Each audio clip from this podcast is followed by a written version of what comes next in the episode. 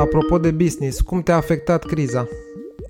Din punct de vedere antreprenorial a fost o lovitură puternică, însă dacă ar fi să comparăm cu alte industrii, în mod evident suntem undeva la mijloc.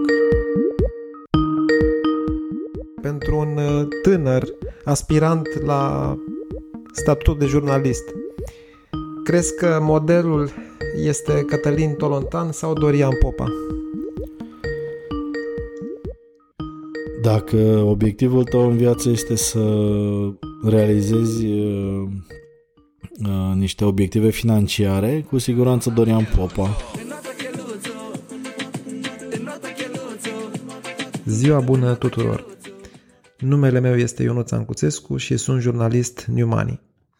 Invitatul celui de-al 13-lea episod din seria Podcast de Criză este Dragoș Stanca, antreprenor în serie și expert media în digital și tehnologie. Pe lângă rolul de managing director și acționar majoritar al Think Digital, agenție și rețea de publicitate în Europa de Sud-Est, Stanca este realizatorul podcastului și al emisiunii săptămânale Upgrade 100 la Radio Guerilla. Și-a început cariera în jurnalism la Radio Contact Ringhie și Pro TV, devenind ulterior manager în fostele mari grupuri de presă Media Pro și Realitatea Cațavencu. Este totodată și președintele Biroului Român de Audit Transmedia. Salut, Dragoș! Ca să avem un punct de plecare pentru discuție, ideea este că în docudrama The Social Dilemma, lansată recent de Netflix, adolescenții dependenți de rețele sociale sunt descriși ca niște zombi predispuși la suicid și depresie. Cât de grave ți se par lucrurile în ceea ce privește dependența de Facebook, căci despre asta vorbim cumva? Fenomenul este discutat în conferințe de specialitate, în diverse prezentări de câțiva ani. În perioada asta am primit foarte multe mesaje de genul: vezi că s-a făcut pe Netflix un film după ideile pe care le dezbăteați și voi la festival, de exemplu. Vorbim de Upgrade 100 XIC Fest, unde tematica dependențelor create de social media a fost abordată în mai multe prezentări și în mai multe debate-uri. Este un lucru de natură să ne îngrijoreze ca și societate, dar trebuie să fim corecți față de Facebook. Nu este vorba doar de Facebook, este vorba de modul în care funcționează social media în general, pornind de la YouTube, TikTok, Instagram, tot aparținând de Facebook și așa mai departe. Și e rezultatul unui setup greșit din punctul meu de vedere, setat greșit din punct de vedere etic, a modului în care funcționează ecosistemul de digital marketing în general. Pentru că din această problemă a acestui setup greșit din punct de vedere etic, nu greșit din punct de vedere business, în care este așezat ecosistemul de marketing digital acum, rezultă toate problemele de tipul ăsta. La ce mă refer? Mă refer la goana după timp petrecut în online pe o anumită platformă și în goana spre un trafic cât mai mare. Prisma asta totalmente cantitativă, dictată de Google, ca să fim foarte corecți, și împrumutată de Facebook, această metodologie de a atrage audiențe foarte mari, cheltuind cât mai puțin spre deloc și de a obliga consumatorul să stea cât mai mult în aceste rețele, au rădăcina răului în modul în care brandurile și marile companii care investesc în advertising își doresc ca aceste platforme să funcționeze, din păcate. De asta avem și fake news, de asta avem și clickbait. În foarte multe cazuri, instrumentele de tip fake news și clickbait nu sunt gândite pentru manipulări politice și alte nebunii, ci sunt instrumente lucrative prin care oameni care nu au nicio legătură cu jurnalismul profită de faptul că sunt plătite aceste afișări de către giganții din tech. Ei bine, în cazul Facebook, ce vedem în Social Dilemma și, mă rog, revelațiile pe care le are acum societatea, exact la fel cum le-a avut și în cazul Cambridge Analytica, nu sunt noi.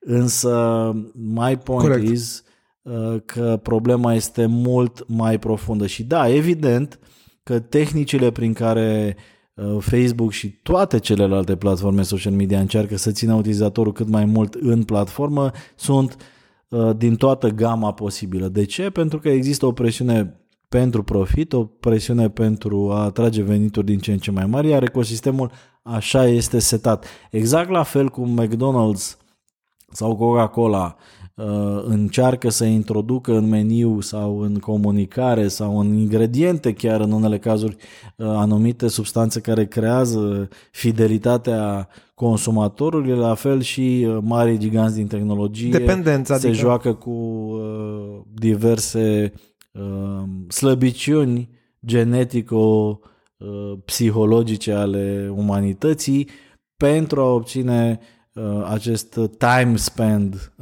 mult dorit. Suntem toți parte a problemei, toți, mă refer la toți cei din industria de media și comunicare, iar eu unul de câțiva ani buni am decis să vorbesc public și mai des despre aceste lucruri, cu speranța că autoreglementarea și lucrurile care țin de bun simț vor învinge cumva pe termen mai lung. Și vreau să fie foarte clar în discuția noastră și în orice altă discuție, eu sunt un mare admirator al Google, Facebook și al platformelor globale tech în general, însă consider că anumite produse ale acestor companii sunt dăunătoare, nu tot ce fac ele. Dezbateri care mă bucur să văd din ce în ce mai des au loc chiar în interiorul acestor giganți, anume cât de etic este să te joci cu instrumente care creează dependență, mai ales în rândul celor tineri, chiar dacă, din păcate, piața cere asta. Și uite, asta e o discuție pe care, după părerea mea, o încasează pe nedrept Facebook. Facebook reacționează la un mod în care brandurile și marile agenții de publicitate doresc să acționeze, da? Ele își doresc un preț cât mai mic și o cantitate cât mai mare și atunci Facebook execută practic un ordin, o dorință a unui client. La fel Google, care a inventat sistemul acesta de advertising automatizat și programatic, răspunde tot unei presiuni din partea pieței. Cumva noi ca și societate și ca și o rânduire capitalistă orientată spre consum avem o responsabilitate. Aceste, mă rog, platforme globale nu fac decât să răspundă unei nevoi. Și cred că e corect să ne privim onest în oglindă și să nu acuzăm doar o bucățică din ecosistem. Bun, dar prețul uneori este sănătatea psihică a celor adolescenți, care practic de multe ori nu se pot apăra. Și ți se pare că junk food-ul promovat de lanțuri globale de tip KFC sau McDonald's nu fi sănătos? Nu. Sau băuturile carbogazoase, Coca-Cola, Pepsi și așa mai departe, sunt toate sănătoase sau așa mai departe? Nu. Evident că, din păcate, noi ca și societate trebuie să admitem fără ipocrizie că în business, uneori, aspectele astea trec cumva la și altele și că profitul și mersul economiei, din păcate, uneori nu se uită atât de mult la aspectele etice, nu? La fel cum poluăm planeta prin industrializare excesivă și lipsă de responsabilitate în ceea ce privește efectele climatice, nu? E cumva la fel. Deci, la urma urmelor, ce vedem acum în adolescența timpurie a social media, pentru că e un fenomen nou, nu e cumva cu nimic mai puțin condamnabil decât, nu știu, ce fac operatorii economici care nu țin cont de normele de mediu sau companiile farma care uneori poate produc medicamente care nu au neapărat un efect doar benefic sau, nu știu, au și medicamentele de tip homeopat sau alte chestiuni care sunt la limita tolerabilității etic, din punct de vedere etic vorbind. Deci, Suntem într-o societate unde dictează profitul și presiunea acționarilor, iar ce vedem în Social Dilemma și în ce se întâmplă în general în spațiul digital rău, pentru că se întâmplă și foarte multe lucruri bune, ca să fim corect, sunt consecințe ale acestei presiuni pe care o vedem și în alte industrii. Deci nu vorbim de etică, din păcate, generalizată în business tot timpul, avem și derapaje de acest timp. Ca să înțeleagă foarte bine cei care ne ascultă de ce ți-am pus prima întrebare, nu ești un privitor, un spectator oarecare al filmului. Din august, compania pe care o conduci, Think Digital, a devenit Google Partner și Facebook Marketing Partner. Dacă poți să explici ce înseamnă chestia asta. Este un lucru oarecum formal care se întâmplă în cazul unor agenții care derulează niște volume lunare semnificative cu cele două platforme. La fel, în cazul în care ai un număr suficient de mare de angajați care dobândesc anumite certificări cerute de aceste companii. Ce vreau să fie foarte clar este că, așa cum spuneam și ceva mai devreme, admir foarte multe lucruri bune pe care le fac giganții din tech, lucru care nu mă oprește să critic lucrurile în regulă, la fel cum acționez și în spațiul social, dacă vrei. Din păcate, un alt efect al polarizării din social media este acela că oamenii nu mai prea înțeleg cum pot să fii și partener și critic în același timp, inclusiv dacă îmi exprim o opinie, să spunem, legat de ce se întâmplă în zona politică. Remarc că oamenii sunt foarte derutați atunci când, de exemplu, am avut zilele astea o postare despre Nicușor Dan. Am citit-o. În care am spus lucrurile bune, dar și lucruri care m-au deranjat în campanie, promisiuni fără acoperire și alte lucruri. Oamenii constat că sunt foarte uimiți. Scuză-mă că te întrerup. Părerea mea este că exact asta lipsește, o dezbatere cu accente critice, chiar atunci când simpatizezi un candidat. E adevărat, dar din păcate acest old style journalism este considerat obsolet. S-au depășit, oamenii se așteaptă să iei foarte ferm partea cuiva și să treci la și altele lucrurile care nu-ți convin și asta e considerat a fi jurnalism mai nou. Mă rog, închizând paranteza asta, problema mai largă este legată de faptul că foarte des uităm nuanțele de gri și ne place să judecăm în alb și negru și asta cred că vine tot din cauza polarizării generate de algoritmi și de social media și de modul în care ne-am obișnuit să auzim doar părerile care ne convin și să vedem doar știrile care ne plac și să auzim opiniile care ne convin. Eu fac foarte des acest exercițiu, dau follow sau intru în bule ale unor oameni cu care sunt total în dezacord și destul de des am surpriza să găsesc și argumente valide chiar și acolo. Deci faptul că ești în opoziție față de opiniile cuiva nu înseamnă că anumite lucruri pe care respectiva persoană le spune nu sunt valide.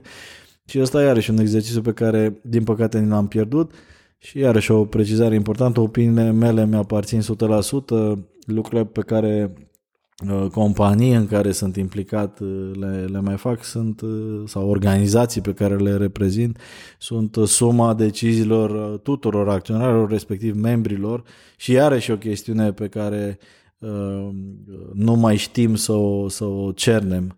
Eu dacă vorbesc critic, de exemplu, despre un website care este întâmplător și membru al BRAT, organizația unde sunt președinte, foarte des văd în presă preluări de tipul președintele BRAT atacă site-ul X care este membru BRAT.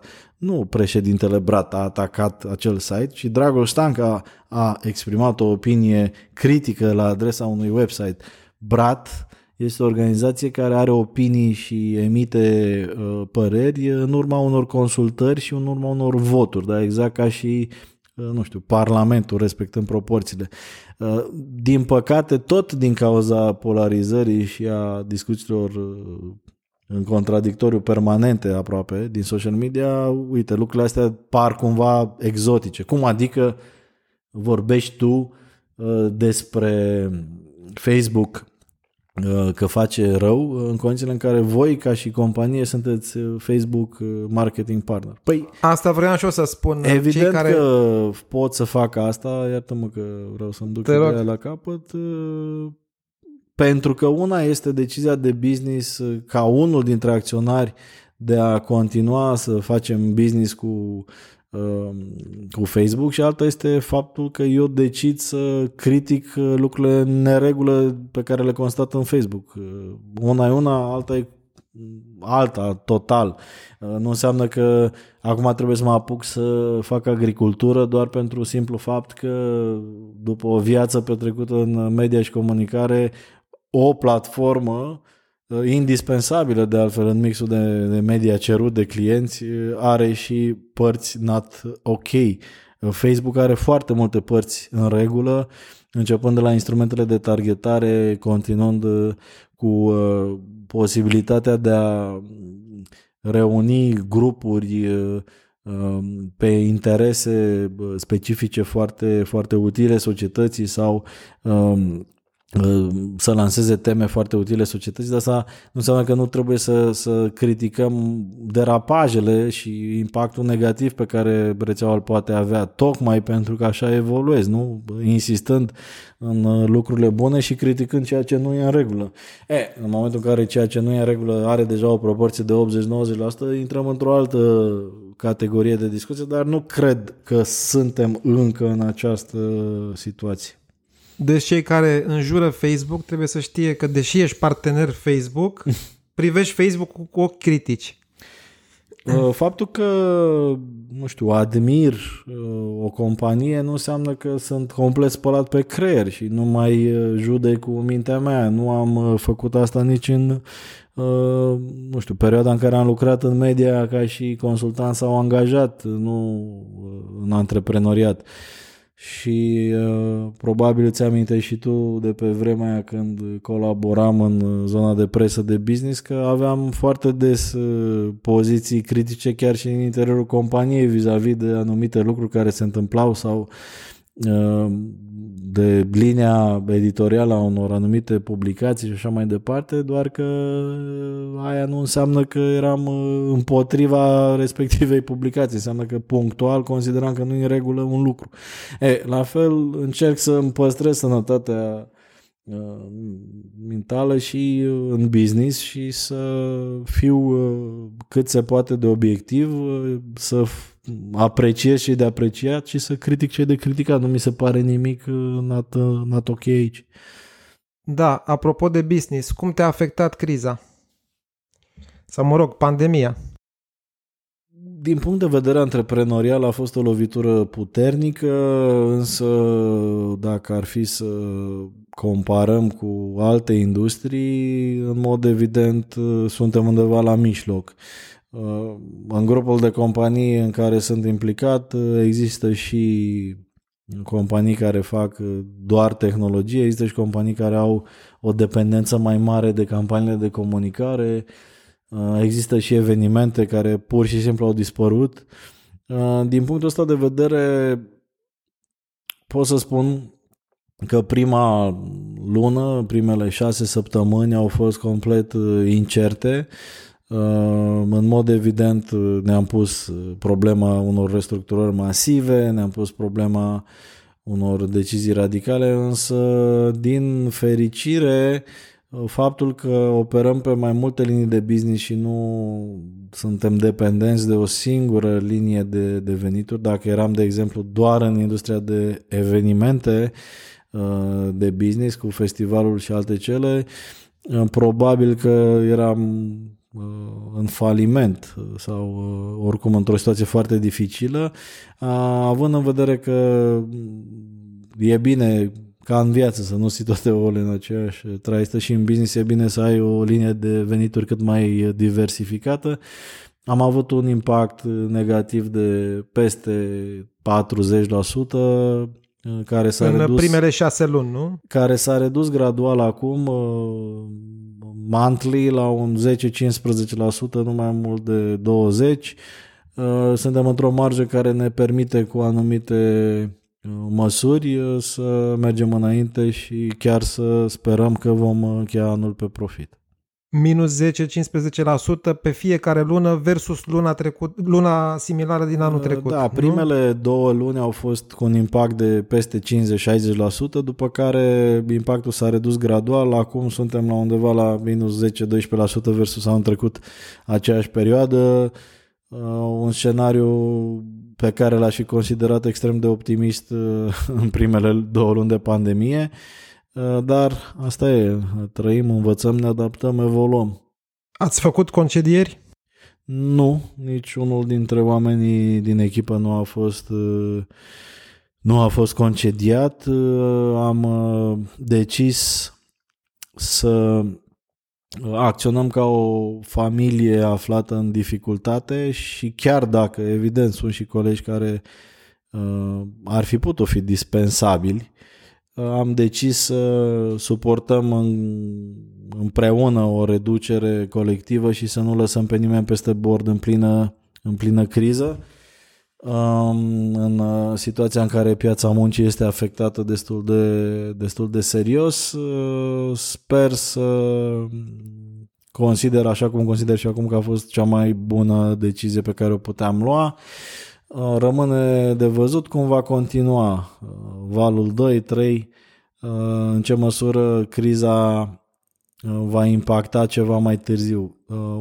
Una dintre temerile mele este aceea legată de faptul că politicele actualei guvernări de a sprijini mai ales companiile aflate în dificultate și a nu investi cu atenție în principalii parteneri, care sunt companiile care merg bine și care n-au nevoie de ajutor și care plătesc taxe și impozite la zi, s-ar putea ca această atenție excesivă îndreptată într-o componentă mai degrabă de ajutor social decât de abordare strategică să nu aibă un impact negativ pe termen ceva mai lung. Eu cred că dereglajele care au apărut în perioada aceasta în ecosistem s-ar putea să ne creeze, așa ca și simptomele de COVID, falsa impresie că ne simțim mai bine și dintr-o dată lucrurile se scape de sub control. Asta este o teamă pe care o am ca și antreprenor român. Sper să nu fie confirmată de realitate și postările triumfaliste aproape cu efect de psihoterapie pozitivă ale domnului Florin Cățu să se confirme.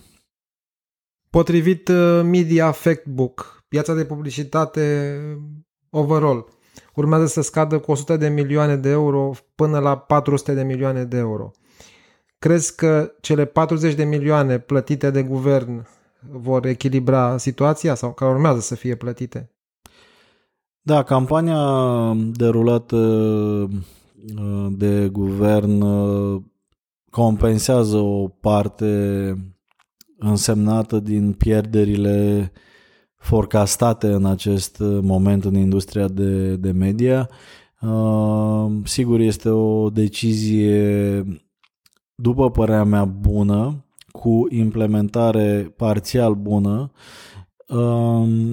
care va ajuta industria de media să treacă, după părerea mea, cel puțin un an cu bine peste această criză. Evident, uite, la fel cum vorbeam de impactul negativ-pozitiv al Google, Facebook, exact aceeași treabă o aplic. Urma să te întreb. Consider că e mai degrabă bine decât rău că a intervenit guvernul pentru a ajuta industria media, ceea ce nu exclude faptul că cei care critică această măsură au și argumente corecte. Da? Din nou, nu este o situație alb și negru. Există alocări de fonduri către zone de media pe care eu personal nu le consider neapărat în nevoie. Mă refer mai ales la o bună parte din zona industriei TV, care pe lângă faptul că nu este deținută de antreprenori sau de companii românești, nu a fost atât de grav impactată pe cât se preconiza la început și mi s-ar fi părut normal să se ajusteze în timp pachetul de măsuri, continuând cu faptul că și în ograda care a intrat cumva în zona de intervenție a BRAT sunt site-uri care abuzează de prevederile ordonanței și care încearcă să forțeze nota plasând mai multe spații de reclamă decât ar fi cazul pentru a încasa mai mulți bani sau promovând, cum spuneam de la început, o fac toți, din păcate, zone de conținut care n-ar avea ce să caute promovate doar pentru a, genera mai multe afișări și deci a încasa maxim posibil din aceste ajutoare de stat. Dincolo de asta, din nou, ca să fim foarte corect, statul cheltuiește aiurea, în opinia mea, aiurea foarte mulți bani în fiecare an, de 30 de ani, finanțând, de exemplu, televiziunile și radiourile publice, fără a avea un impact real, benefic pentru societate, din nou, în opinia mea, lucru care nu scoate în stradă pe nimeni și nu indignează pe nimeni. Vorbim de bugete uriașe de peste 140-150 de milioane de euro în fiecare an și dacă o luăm istoric din 1990 încoace, sunt niște miliarde. Ne apucăm cu mâinile de cap. Așa că nu mă ține trează grija față de cum se cheltuiesc banii publici în acest proiect, având în vedere contextul și având în vedere impactul pozitiv la un nivel mult mai profund pe care îl intuiesc în acest proces, lucru pe care de altfel l-am explicat pe larg într-un material pe care cei care sunt interesați îl pot găsi pe upgrade100.com la secțiunea news. Acolo am argumentat în multe pagini de ce cred că orice ban transparent investit în media, atâta timp cât este o sursă legitimă, este un ban bine investit și bun. Toate startup-urile de presă pe care le aplaudați, dragi ascultători, sunt fondate și formate de jurnaliști care, inevitabil, în ultimii ani au fost formați în trusturi de presă deținute de companii finanțate de oameni pe care dumneavoastră probabil îi considerați a fi actori mai puțin pozitivi, da? Moguli și așa mai departe. Fără banii lor, aceste proiecte independente nu ar exista astăzi. Fără banii lor, vorba vine, fără banii obținuți de acești oameni și investiți în aceste platforme. De aceea cred că un mic gest într-o criză profundă de a vedea niște milioane de euro investiți de către stat de data asta în presa nedeținută de stat este un gest foarte minor versus efectele, cred eu, mai degrabă pozitive generate de faptul că nu am fost puși în situația de a vedea foarte multe instituții de media punând oameni pe liber și închizând porțile în pandemie. Fără să lungim prea mult subiectul, nu ți s-ar fi părut totuși corect să se introducă un amendament, o notă de subsol? Banii merg către trusturi care generează audiență, de acord, dar să nu fie din alea care sunt fabrici de fake news și de dezinformare. Evident că forma actuală a ordonanței, apoi amendată de Parlament, nu este forma ideală. În propunerile pe care le-am înaintat în momentul în care am fost consultat, au fost nenumărate criterii, inclusiv cele etice, inclusiv legate de cantitatea de calitatea și cantitatea conținutului. Eu personal am militat ca aceste investiții, de exemplu, să se facă doar în zona programelor de știri și așa mai departe. Rezultatul este din nou un fapt care vine în urma unor consultări cu foarte mulți actori și este un compromis la care s-a ajuns, care are multe imperfecțiuni. De acord. Cum îți explici că site-urile românești, online-ul local, practic, tot ce înseamnă producție locală de știri, generează atât de puțin, ca bani mă refer, undeva sub 20% din total. Din totalul pieței online, restul aici mergând la Google și Facebook. Exact problema despre care vorbeam și la început. În ultimii 15 ani s-a întâmplat un fenomen foarte brutal în zona de media și anume automatizarea și democratizarea accesului la audiențe garantat sau facilitat de platformele globale s-a dublat de încă un fenomen inevitabil și anume democratizarea și lipsa factorului uman în negocierea spațiilor publicitare.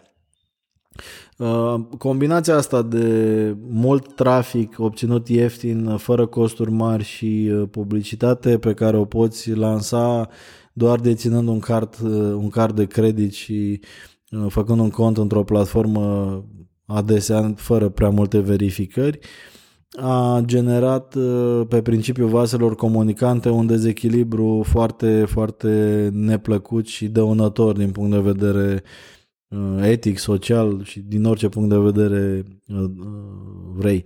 De ce? Pentru că toți cei care au rămas în minoritatea celor care produc un conținut decent, documentat, argumentat și așa mai departe, au rămas cumva fără sursele de venit care sunt absorbite aproape în integralitatea lor de cei care pot livra cantități uriașe la prețuri foarte mici. Foarte concret, un client care dorește să plătească, să spunem, 30 de eurocenți pentru afișarea unui mesaj publicitar online va putea face asta în volume foarte mari și în audiențe de asemenea foarte mari, rulând asta pe YouTube sau în Facebook, chiar dacă asta înseamnă să te asociezi și cu clipuri discutabile și cu conținut care conține lucruri discutabile sau foarte discutabile, versus un preț de probabil 10 ori sau 8 ori mai mare în lucrul cu o platformă care își respectă principiile, să spunem așa, demodate de jurnalism, verificare și așa mai departe. Evident că o știre produsă de o domnișoară sau domn care nu are nicio specialitate jurnalistică, dar care a învățat să pună corect niște taguri, să folosească Google Trends în scrierea știrilor sau să genereze 6 variante atractive de titlu pentru același conținut, costă mult mai puțin decât un analist economic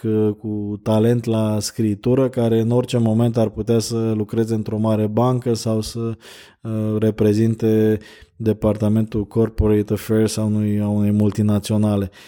Și atunci afișarea aceea făcută pe un site de calitate versus afișarea cealaltă va pierde în 8 cazuri din 10. De aceea există acest dezechilibru foarte dăunător care sper eu că se va regla într-un fel sau altul în timp, pentru că nu este deloc normal ce se întâmplă acum, dimpotrivă e dăunător din toate punctele de vedere, dăunează atât democrației cât și corecte informări a publicului și în final unei societăți sănătoase. Din păcate nu e o problemă a României, este o problemă a umanității în acest moment, motiv pentru care lucrurile sunt destul de complicate.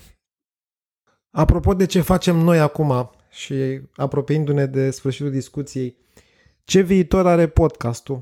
Cei care ne ascultă sunt interesați, bănuiesc, presupun. Podcastul este încă o expresie digitală normală a împachetării conținutului. Avem deocamdată luxul să avem în zona de podcast doar realizatori cu substanță. Nu contează ce moșchi avem noi doi în această discuție, contează ce vorbim. Din punctul ăsta de vedere, podcastul este în acest moment, în opinia mea, unul dintre cele mai curate și în regulă medii cu care se pot asocia advertiserii care înțeleg valoarea dată de un context de calitate.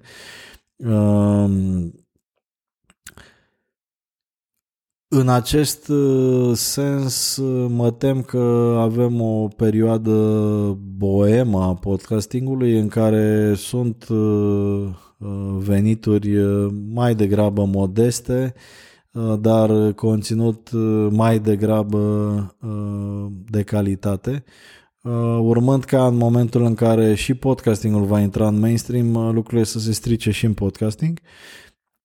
Nimeni nu va putea să o oprească pe, nu știu, fără să jignesc pe nimeni, cei nume de vedetuță sau vedetă mult vânturată la TV să dau, așa că nu. Eu știu la cine te referi.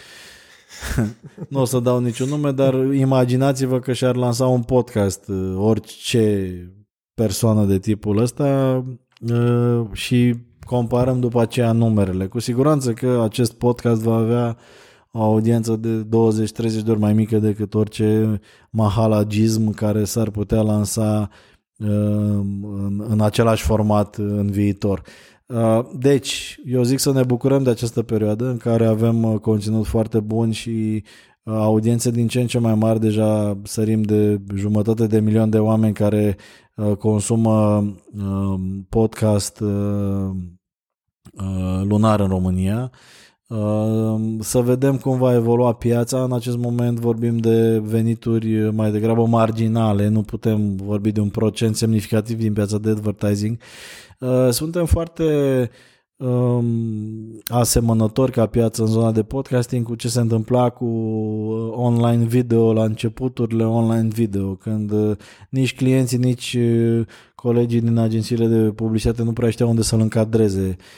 E video, deci e TV, dar nu e pe TV, deci e online, deci unde îl punem ca și mediu de comunicare în planul de comunicare, la televiziune sau la internet. La fel, în momentul ăsta e o mică dilemă, unde încadrăm, e mai aproape de radio, e mai aproape de online. Cred că obsesia noastră de a pune lucrurile în diverse cutiuțe e cumva depășită de realitate. Podcast înseamnă, așa cum studiul recent realizat de Brat cu Banca Transilvania au dovedit, foarte mulți oameni consideră podcast orice înseamnă dialog pe care poți, sau discuție, sau conținut pe care poți să-l urmărești cu sau fără video. Motiv pentru care foarte mulți declară că ascultă podcast pe YouTube, de exemplu, ceea ce, mă rog, ar transforma din nou discuția în ce mai înseamnă un podcast.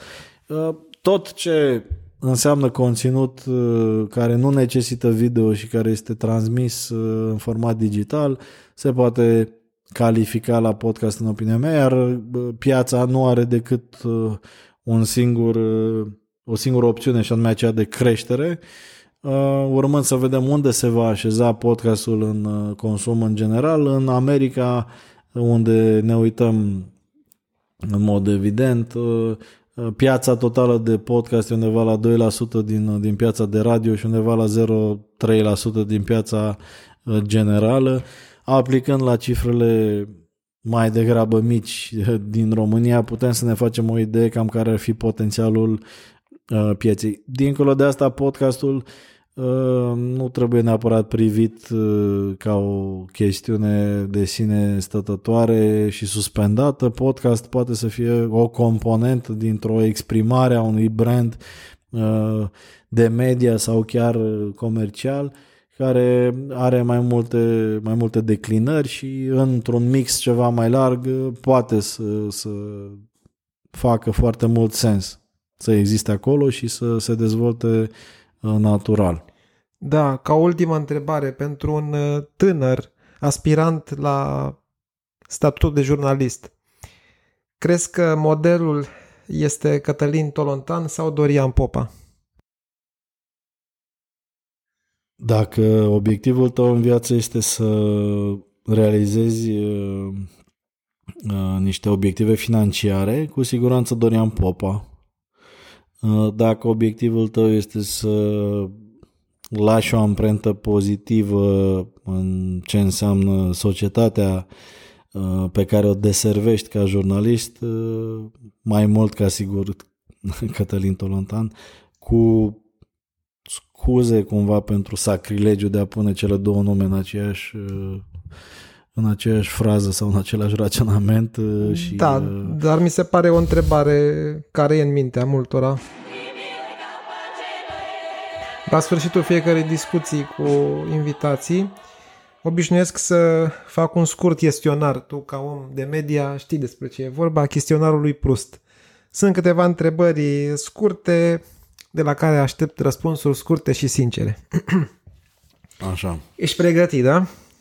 Niciodată. Ce te deranjează cel mai mult la ceilalți? Minciuna ca strategie sau mai degrabă lipsa asumării, onestității, ipocrizia, de fapt. Cred că mă deranjează cel mai mult. Ce te deranjează cel mai mult la tine?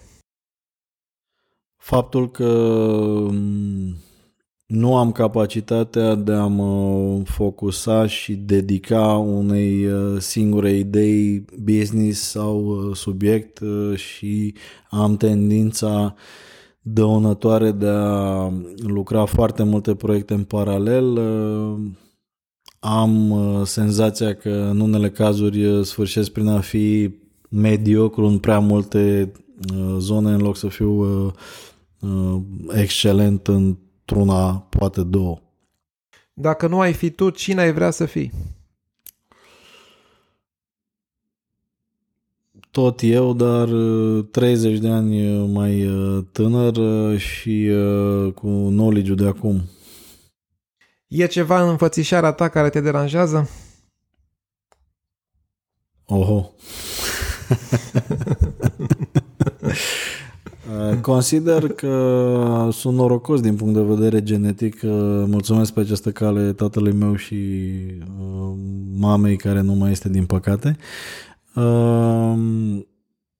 Dar da, dacă ar fi să schimb ceva, mi-ar plăcea să fiu mult mai sportiv ca fire, așa, genetic vorbind, nu să fac asta pentru că trebuie. Nu-mi place să fac sport, fac pentru că trebuie și cu toate consecințele care decurg din asta.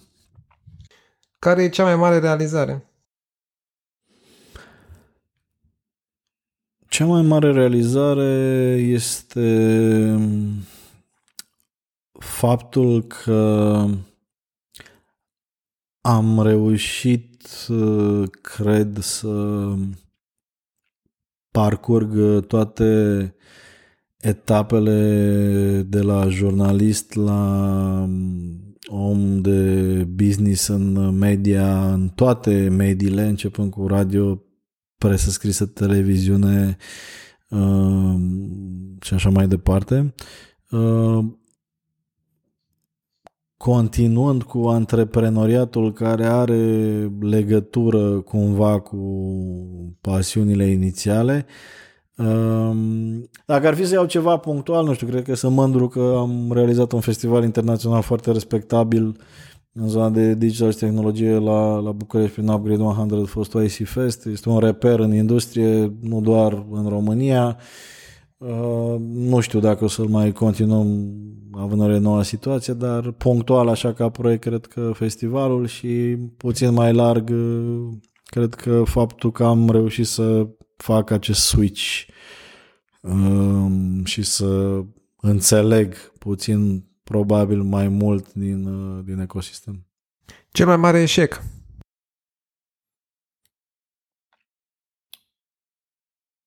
Cel mai mare eșec cred că este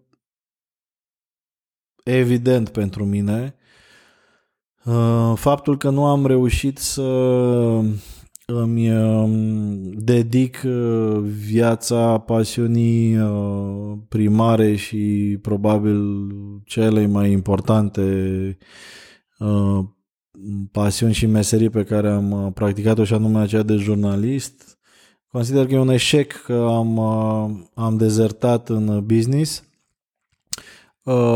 și am făcut-o pur și simplu pentru că am învins egoismul de a avea o viață mai bună în dauna dorinței de a face o meserie cu un impact social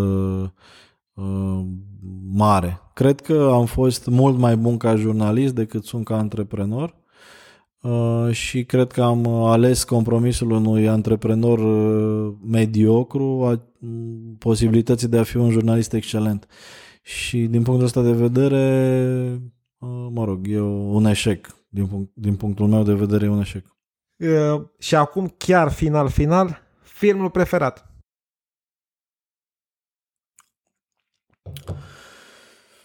Cred că Black Mirror este serialul preferat și anumite episoade din Black Mirror. Dacă eu să aleg un lungmetraj, filmul preferat lungmetraj este Marele Gatsby cu Leonardo DiCaprio. Cartea preferată? O să sună foarte banal, dar am două. Antifragile al lui Nassim Taleb și Sapiens al lui Harari. Și muzica preferată? Muzica preferată în acest moment sunt cumva fan Bring Me The Horizon. I got a fever, don't breathe on me. I'm a believer in nobody. Won't let me leave 'cause I've seen something. Hope I...